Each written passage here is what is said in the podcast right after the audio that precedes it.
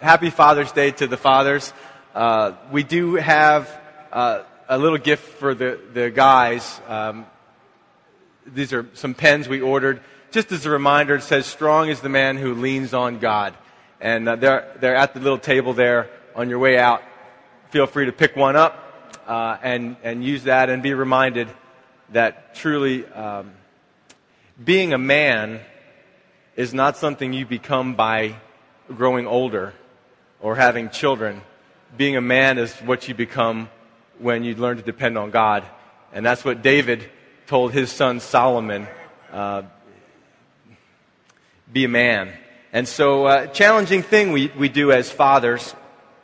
Uh, there's no, uh, you don't learn this in school, and there's no classes really that you can take. It's kind of trial by fire. And every child has been raised by sinful parents, every one of us. None of our parents are perfect.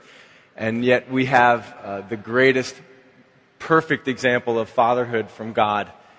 And uh, the greatest thing about that, I think, is, is our God's unconditional love for us. And I think, dads, I'm, I'm not going to be preaching a special Father's Day message. Uh, we're going to be in Matthew 24. Uh, so you can start to open your Bibles there. And if you don't have a Bible with you today, uh, then we'd love to put one in your hands. We have some extras in the back, so just put your hand up and we'll bring a Bible to you. Matthew 24, and, and as I complete my thought, um, unconditional love, dads. Unconditional love. This is what your kids need. They don't need all your money. They don't need a lot of gifts, material stuff. What they need is to know that your love for them is without condition.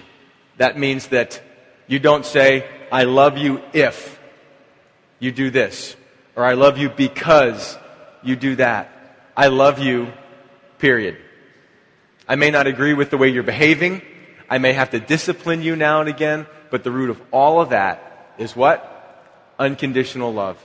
And there's nothing your child, grown or still young, can do or should be able to do to get you to stop loving them and there's nothing you can do. There's nothing you can do.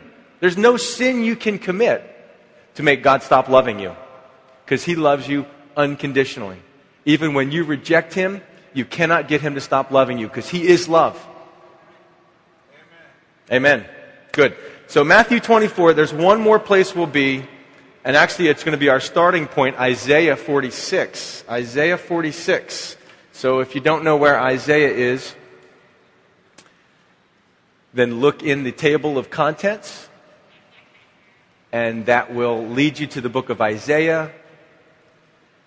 We'll go to the 46th chapter. Let's pray. Father, we just thank you for having a place out of the sun to meet. Lord, we're, we're thankful for your provision for us as our Father. We know that um, even earthly fathers love to give good gifts to their children. And your word tells us how much more you, being our heavenly Father, love to give good gifts to your children. And you spoke that, Lord, specially regarding your Holy Spirit. We know you wanted to and you, and you enjoy to fill us with your Spirit, Lord, to put yourself into our lives. And we can't imagine life without you, Lord. We're thankful that uh, we serve a God of love and a God of power. Pray over the study today, Lord, that you would open our eyes to see wondrous things from your word, that you would help us to uh, just learn a little bit about more about who you are. And I pray uh, for this time to be sanctified in Jesus' name. And all God's people said, Amen. Amen. We are in Matthew 24, a, a passage of Scripture that is commonly called uh, the Olivet Discourse. Um, if you were here with us last week, we were in Matthew 23 and uh, just read Jesus' this railing condemnation to the religious people, to the hypocrites, the Pharisees, the scribes, and just highlighting all of the, uh, the issues that he had with them and their hypocrisy that they had focused so much on what was external and had lacked the internal uh, representation of, of God to the world. And, and so we learned, we started with the foundational truth, if you remember, from Samuel, that God does not see as man sees, right? We, we look at the outward appearance. That's what impresses us, how things look. But God looks where, folks? God looks at the heart. And so we learn that foundational truth about God. So where do we want to focus as people? We want to focus not so much on what's external, but on what's internal, because that's where God is looking, that's where God is working.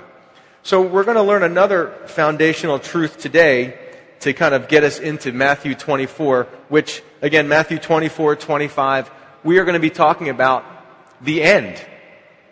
Things to do with the end. So there are things that haven't happened yet. Some things have, some things are still yet to come. So we're talking about future things. So we, we're marked Isaiah chapter 46, and you're going to learn something about God before we get into chapter 24 of Matthew. Isaiah 46. This chapter talking about idol worship, how people at that time, we don't have it so much in our country now. It is, it does exist around the world, but idolatry is this worship of gods that are represented in little statues, little wooden carvings, and, and we see that around the world. And God is saying through Isaiah that that's really silly because you can pray to a little statue and, and it can't do anything. It's got eyes, but it can't hear. I mean, eyes, but it can't see. It's got ears, but it can't hear. It's got a mouth, but it can't talk. It can't answer your prayers. It's just a little wooden statue some guy carved. But he says, I, God says, I am the living God. When you pray, I can answer. And so he's talking about just the, the stupidity, really, of, of worshiping an idol. And look at um, verse. Look at verse 8 of, verse, of chapter 46. He says, Remember this and show yourselves men. Remember what? The stupidity of worshiping things that, uh, of idols, vehicles and material things and that, that sort of thing. Remember this and show yourself men. Recall to mind, O you transgressors, or you who cross the line, remember the former things of old. For I am God, and there is no other. I am God, and there is none like me. Well, what are you like, God? Tell, you know, what, what is it about you that is so unique? Well, he tells us one of the things is verse 10 declaring the end from the beginning and from ancient times things that are not yet done, saying, My counsel shall stand, and I will do all my pleasure. And he goes on to talk about in, in verse 11, I will bring to pass, I have purposed it, I will also do it. Uh, so this is the interesting thing about God. This is one of the qualities of God is knowing the future. I mean, what are you going to teach God? I mean, he created it all. He's, this is what he says. He can declare the end. Imagine, you know, like when, you're, when you've watched a movie and you know the end, and you're watching it now with someone who hasn't seen it yet, and you kind of tell them what happens because you already know the end.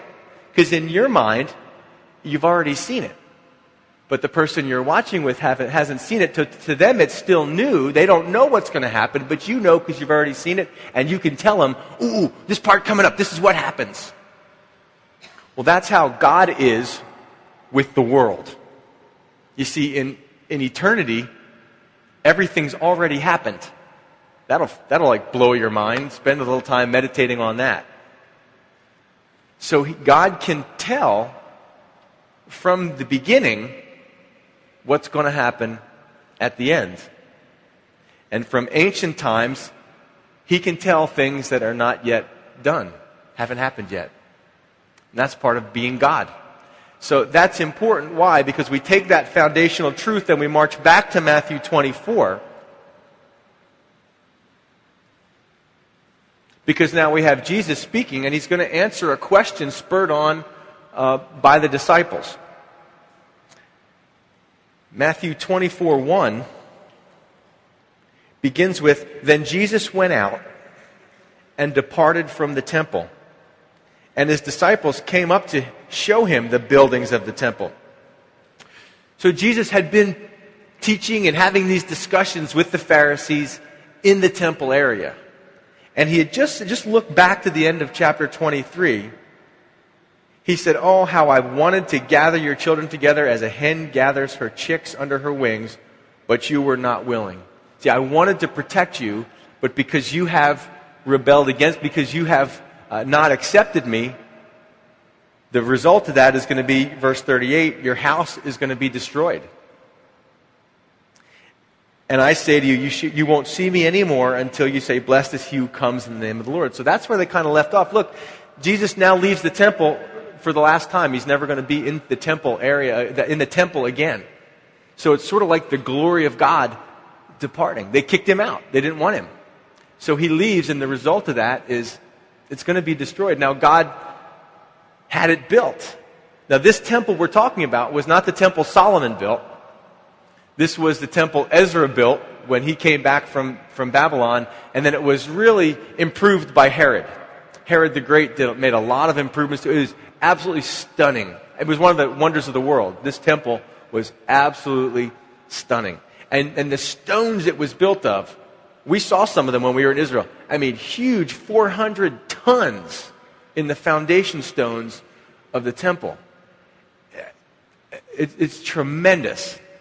And so Jesus departs from the temple, and, and the disciples understand what, he's, what, he was saying. And so they come to him and they say, Jesus, you know, look at this temple as they're, as they're leaving. Matter of fact, in Mark, it's written like this One of his disciples said to him, Teacher, see what manner of stones and what buildings are here. I mean, look at, the, look at this temple. In Luke, it says like this Then as some spoke of the temple, how it was adorned with beautiful stones and things donated. So they were just enamored with this temple that was sort of the representation of, of, of, uh, of, supposed to be the representation of God and His presence, but it had ceased to function as it was supposed to. So God said, I have no problem destroying it. I have no problem doing away with it. But they were so, is there anything in your life that you're just certain is always going to be there? That that's what you're trusting in? Is that kind of the thing you always look to? That's the thing that, that you're putting all your emphasis on. This thing, well, it's just always going to be there. You trust that your health is just going to always going to be there. Or you trust that that job is just always going to be there. And you can begin to take those things for granted and say, hey, you know, look, this is, this is stable. This is foundational. This is strong. I mean, that's what they said about the Titanic, right? Because look what Jesus says next. They're showing him how beautiful the temple is. And Jesus says, Do you not see all these things? Assuredly, I say to you, not one stone shall be left here upon another that shall not be thrown down. Now, wait a second, Jesus. Did, are you, do you see the temple? Yeah, did, that, that's a remarkable statement. It's huge. And Jesus says it, it, it's going to be dismantled, it's going to be taken apart, it's going to be thrown down. And I imagine they, they couldn't imagine how in the world that would happen. And so they're curious about it, but you know, the Titanic, the, the unsinkable ship, and it sank. And the Twin Towers, I mean, if someone had told us before 9 11 that if, if we had been standing in New York City and we said, man, look at those towers.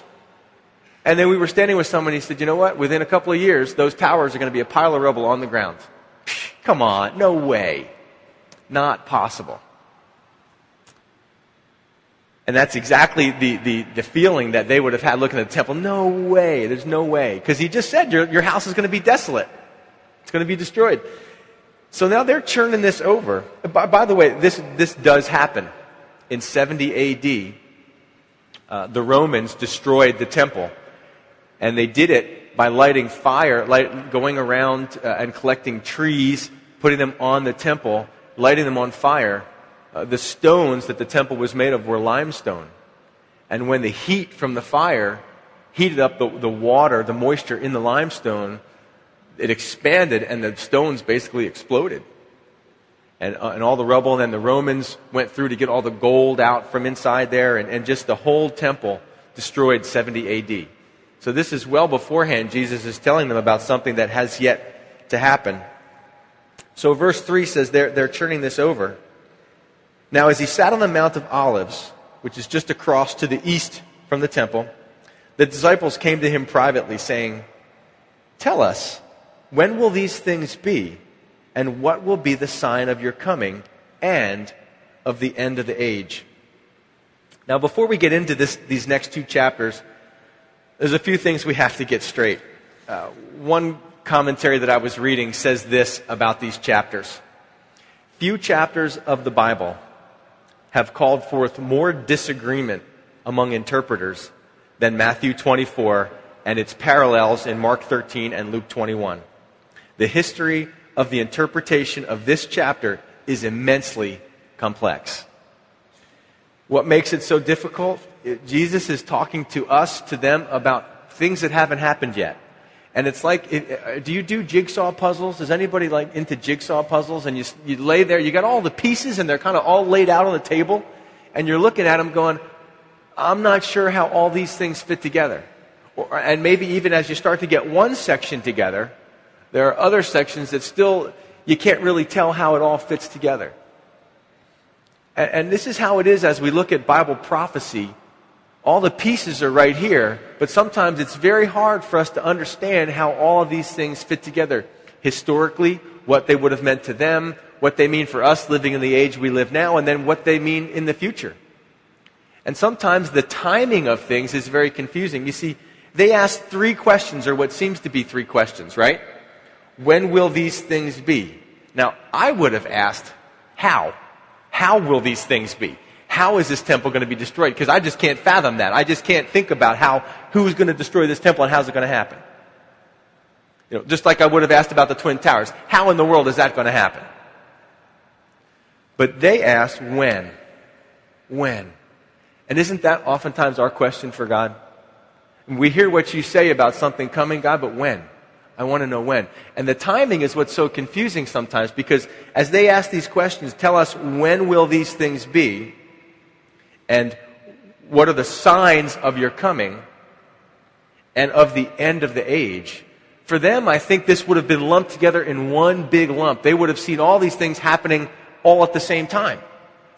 That Jesus would come back, he'd destroy the temple, he'd set up his kingdom, it would end that age and start the reign of the Messiah on the earth. That, that would all happen right together quickly.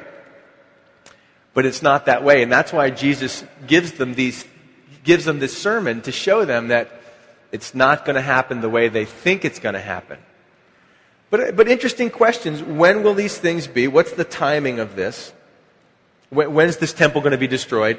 Uh, they want to see sign. What, what, how are we going to know?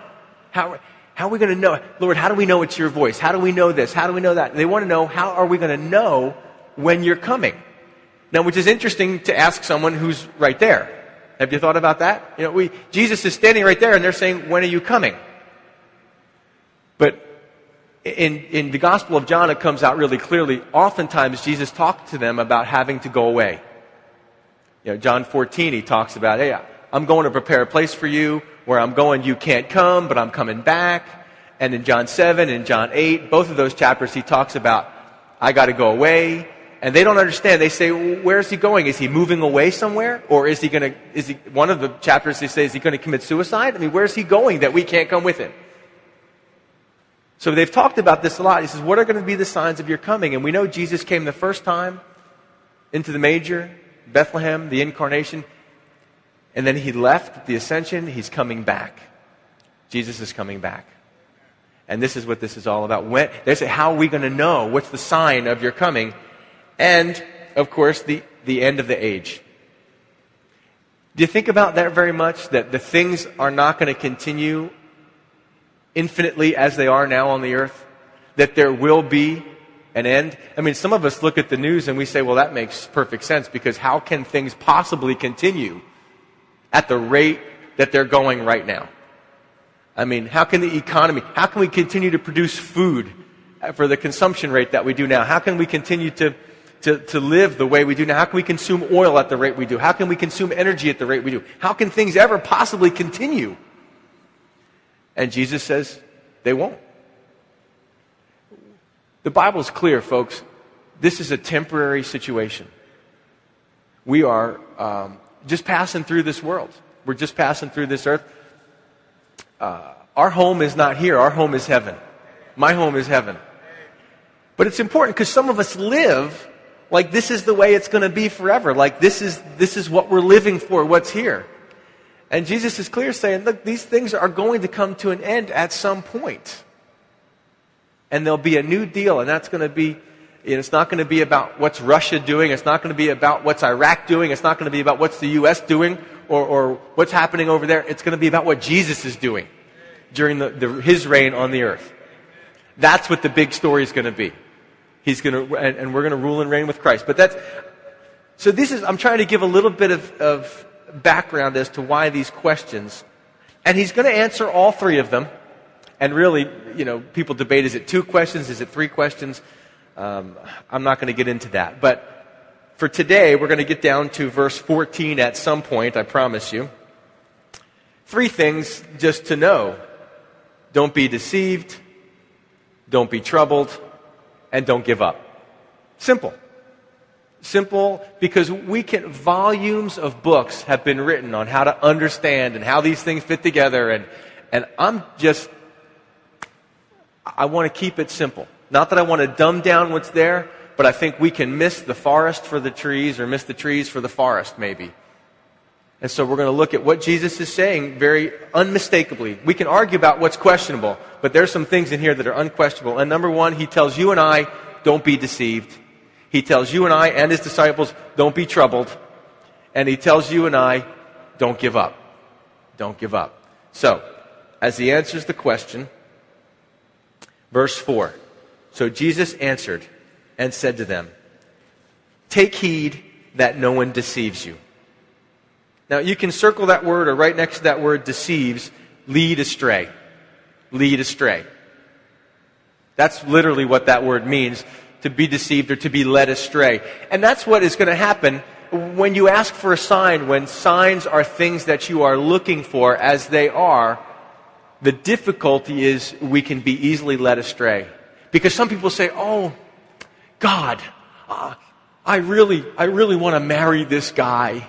Or I really want to marry this girl. I just, if you could just give me a sign that he's the right one. And then like a leaf falls out of a tree, you know, and, oh, thank you, Lord, that was the sign I was looking for. You know, sometimes we see what we want to see. And we say, oh, that was the sign. And that's the danger when you're looking for signs, is that you can be easily led astray. And sometimes the signs that we're looking for reflect something we really desire inside. And that's why false teachers and, and, and, can easily lead people away by telling them what they want to hear. So he says, take heed. And I'll say the same thing to you. Look, this whole end times thing, we live in the last days now. You know, if you're on the last lap or the last laps of a race, that means the end of the race is coming. It might be two laps away, it might be four laps away, but if you're on the last laps in the pool or on the track, you know the end is coming, right? The Bible says from the day of Pentecost, we are living in the last days. The problem is, with the Lord, a day is like a thousand years, is a thousand years like a day. He doesn't do time like we do. So we think, oh man, it's been so long, and God says, what do you mean? It's been two days. 2,000 years like two days. But we know it's coming to an end because we're living in the last days. And so all of this stuff is even true now as we come up to the end that people can be easily deceived. Well, how are people deceived? Verse 5 says, Many will come in my name saying, I am the Christ, and will lead many astray.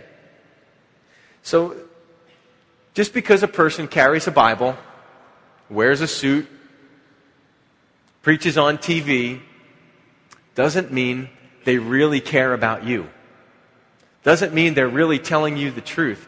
So what is it? How do you keep from being led astray? How do you know what's right, what's wrong? You know, when I was in, in graduate school, I did, I, I got to participate in a gross anatomy class. And if you know what gross anatomy is, you know it's gross. Uh, dissecting a, a, a human body. That's gross anatomy. And, and I was in a class that did that. And the teacher would teach us all about what was right. He would teach us, show us how the anatomy was supposed to look. So that when we saw something that was odd, because what I learned is there's all these little kind of oddities in us that we don't even understand or see. Uh, so when we would be able to, to recognize that, when we knew it was right, it became so much easier to recognize what was wrong. Because here's the challenge we face is we get so focused on talking about all that's wrong. Oh, well, well, that's false because of this, and that's false because of that. We, the Da Vinci Code this, and the that, and the, these people, and those people, and but all you have to know is what's right. If you know what's right, you can always recognize what's wrong. So the key to not being led astray is to know the voice of Jesus. If someone is saying something to you and it's making you fear, that's not the voice of Jesus.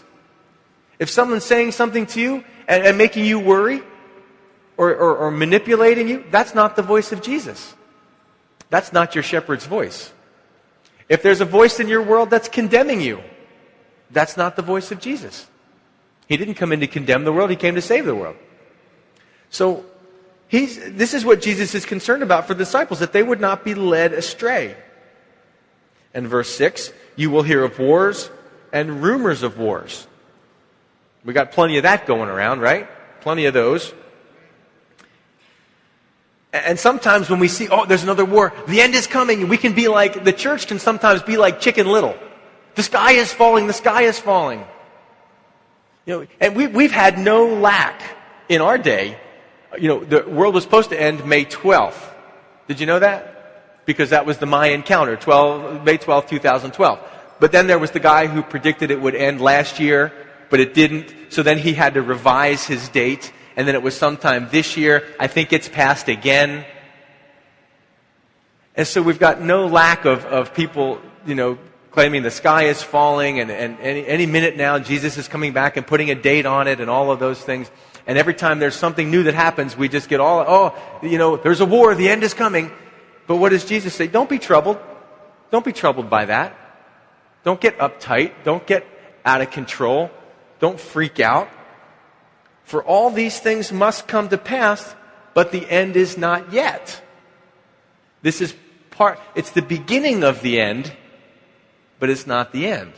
So there'll be wars. There have always been wars. There's been wars since the beginning of time. All the way back to the garden, you know, Cain and Abel, the first war. So there'll be wars. And I'll tell you, we'll, we'll get down, and I'll explain this in in a few minutes as we get to one of the next verses here. But he says, Don't be troubled, for, for these things must come to pass, but the end is not yet.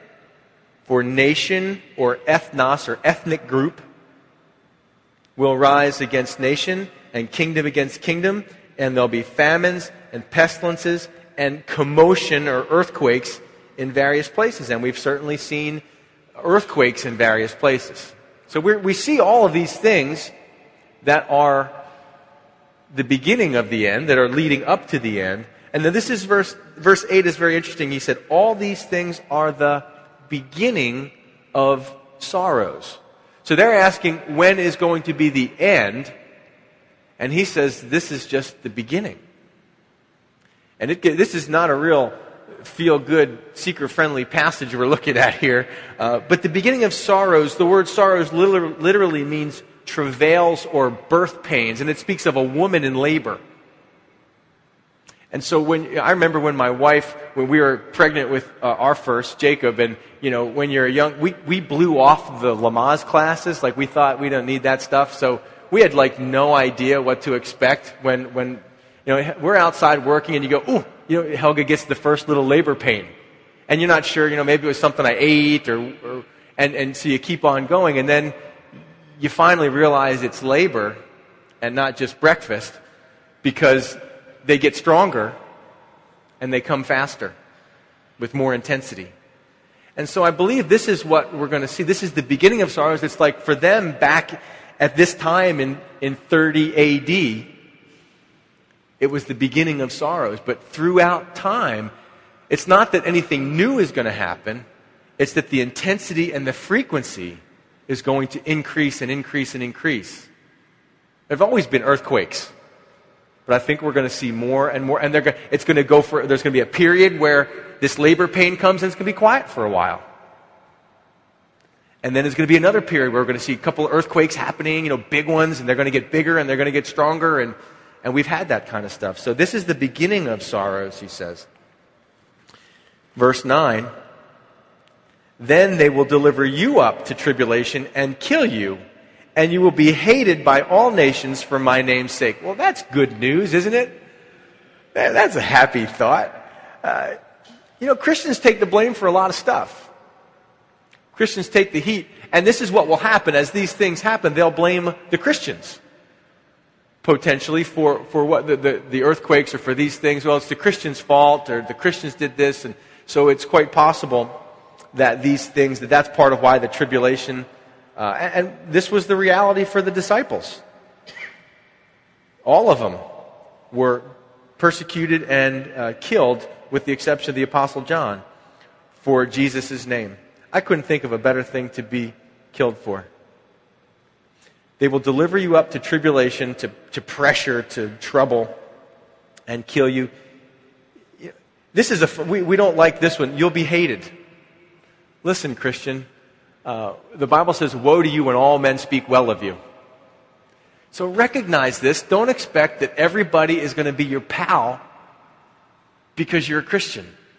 Matter of fact, that everybody is your pal if you can manage to get along with everybody and then I wonder if you're really out uh, uh, forthcoming with your relationship with Jesus because somebody isn't going to like it when you talk about Jesus at work. Now you don't have to be a weirdo about it. You know, you don't have to purposely be weird in, in talking about Jesus, but they ought to see, you know, a, a life that, that is a life of love and, and those types of things. But, you know, some people just, Jesus is offensive, right? So you'll be hated by all.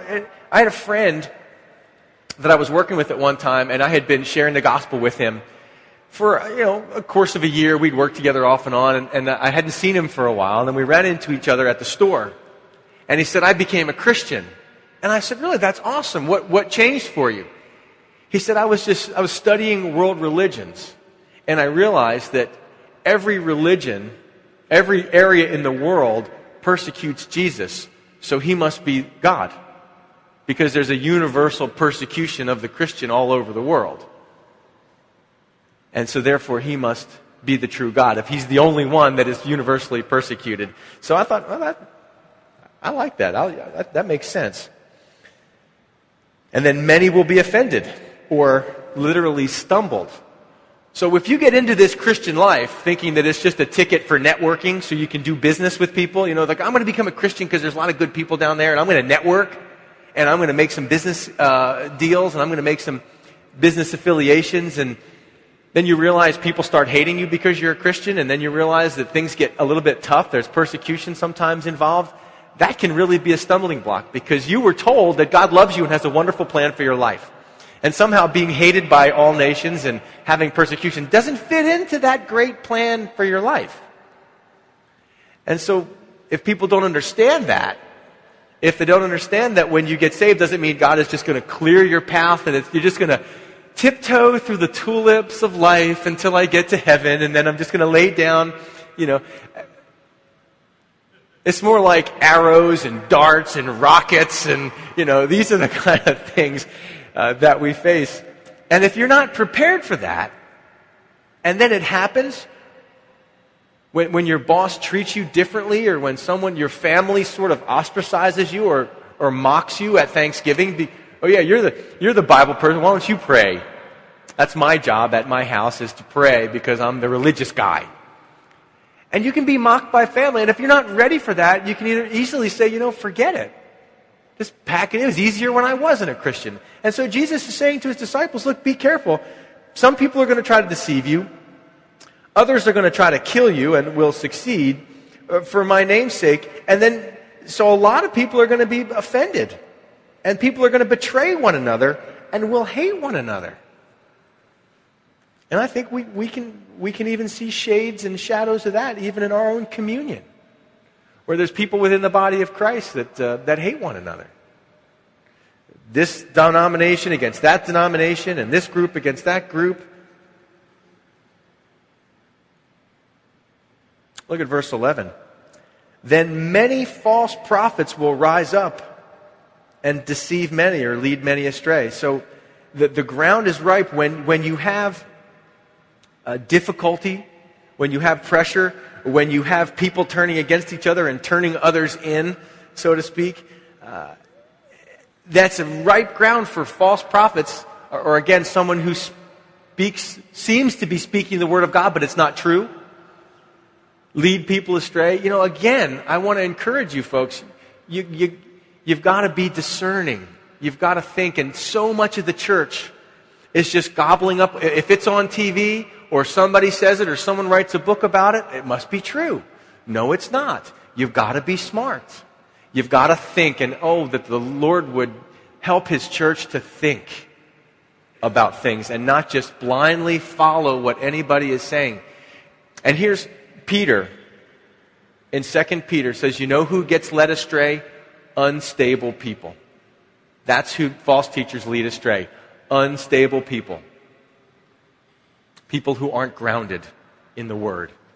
People who aren't certain in their faith.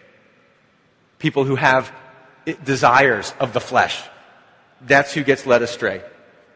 So then many false prophets will rise up and deceive many. And verse 12, look at this. This is incredible. And because lawlessness will abound, the love of many will grow cold. We see that happening today. Mean, is, this, is this one of those labor pains that's coming to indicate that the end uh, is coming? What is lawlessness? Lawlessly, lawlessness literally means to be without law.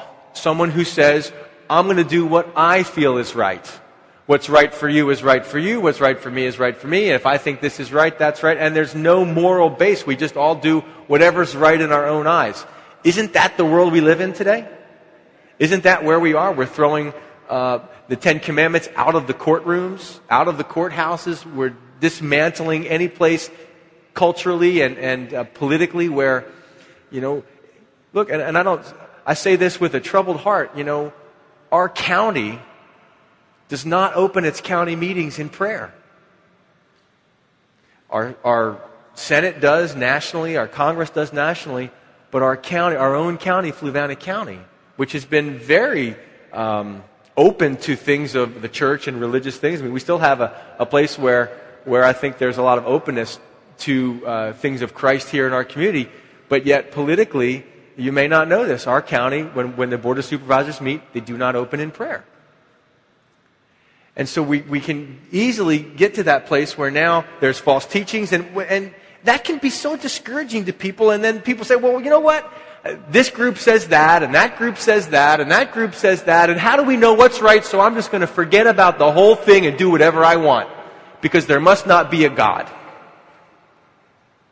And Jesus says, please be careful of that line of thinking. Please be careful of going down that road because what happens is when you begin to say, well, I'll just do whatever I want, and that begins to increase, do you know what decreases proportionally in a society? Is love. Is love. And the love of the love of many will grow cold. Now, what does the Bible tell? Us? This is why the church stands out in the last days. Because God calls the church to have fervent love for one another. So the love in the church can't grow cold. Because this is how we're a light. This is how we're salt in the earth. In the earth where the love of many is growing cold, where people are just so self-centered and so self-driven. My wife was telling me, Helga and I were talking the other day, she had gone to the, I think it was either the Blockbuster box or the Redbox, and, and now you can reserve your movie on, before you go to the Redbox. And, and there was a sign on the Redbox that said, like, if there's a long line, and you're like at the end of the line, the sign said, don't let the people in front of you get your movie. You know, you can now, you can link up to the satellite and you can now, while you're standing in line, reserve your movie so that the person in front of you doesn't get it. I'll show them, get mine. I'm watch my movie if I want to watch my movie. And I'll make sure even if I'm at the end of the line, it kind of defeats the purpose of a line, doesn't it? I mean, and that's just a silly example of the love of many growing cold. How's your love doing? You know? How's the love in your marriage doing? How's the love for Jesus doing? The love for Jesus. Is your love for God, have you left your first love? Has, would you say your love for God has grown cold? That you're now like, well, maybe I'll just kind of, I'll show up to church, but I'm still going to do what I want anyway.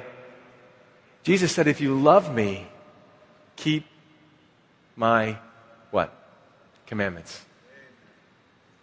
If you love me, love other people. And if our love for other if our love for God grows cold, then our love for people grows cold.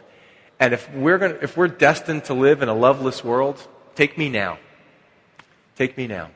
But if the church can be eh, by the power of God this shining light in a dark background of a loveless world, of a world that's growing cold, then praise the Lord.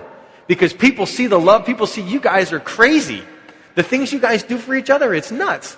The way you help each other out, the way you bake meals for each other, the way you just get, the way you gather together. And people see that and they go, you know what? At work, people uh, t- treat me terrible, but I come to church and there's this love there. What is up with you guys? where do you get that? Where's that from?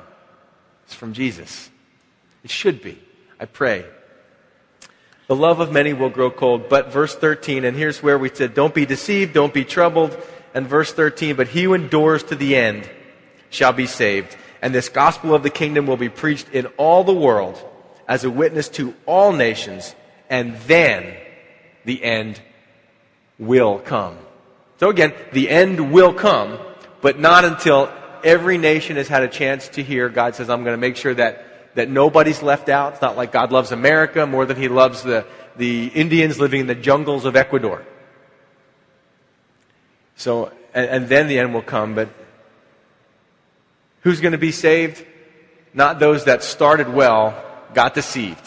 Not those that started well and got troubled. Not those that started well and gave up. Look, it's a confusing world we live in, isn't it, folks?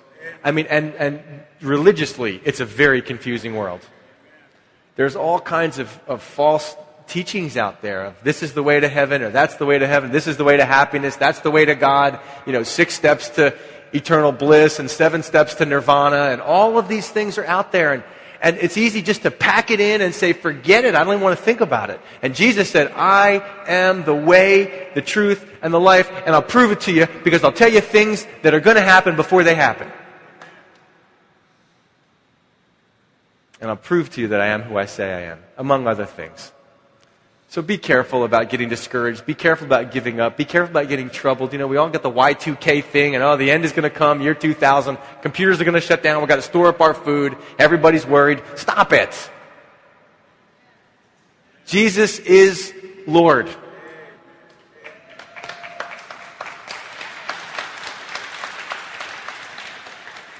And we don't have to live like chicken littles, right? So, this is just, this was the, talking about the beginning of sorrows, this is just the beginning of the sermon. It's going to be some challenging stuff we'll get through, but I think we'll, um, we'll watch the Lord unfold these things in front of our very eyes. And some of the things we'll go, you know what? I don't understand that, but it's okay. Amen? Let's pray. Father, uh, again, we thank you for, the, for your word, uh, for the things we do understand and the things we don't understand, Lord. Um, we know that the weakness is on our part, that now we, we see like a, a foggy mirror, Lord. But when we're with you, it'll all be clear. It'll all be clear. Father, I pray that we would uh, understand what you're saying to us today, and that we would be people uh, looking for you, waiting for you, expecting you. Father, we recognize that this is a all the things of this world, be it temples or shrines or domes or whatever, even church buildings, are temporary. Their forms and the substance is Christ. And I pray that we would be able to be uh, focused on the substance and not the form. And it's in Jesus' name we pray. Amen. Let's stand.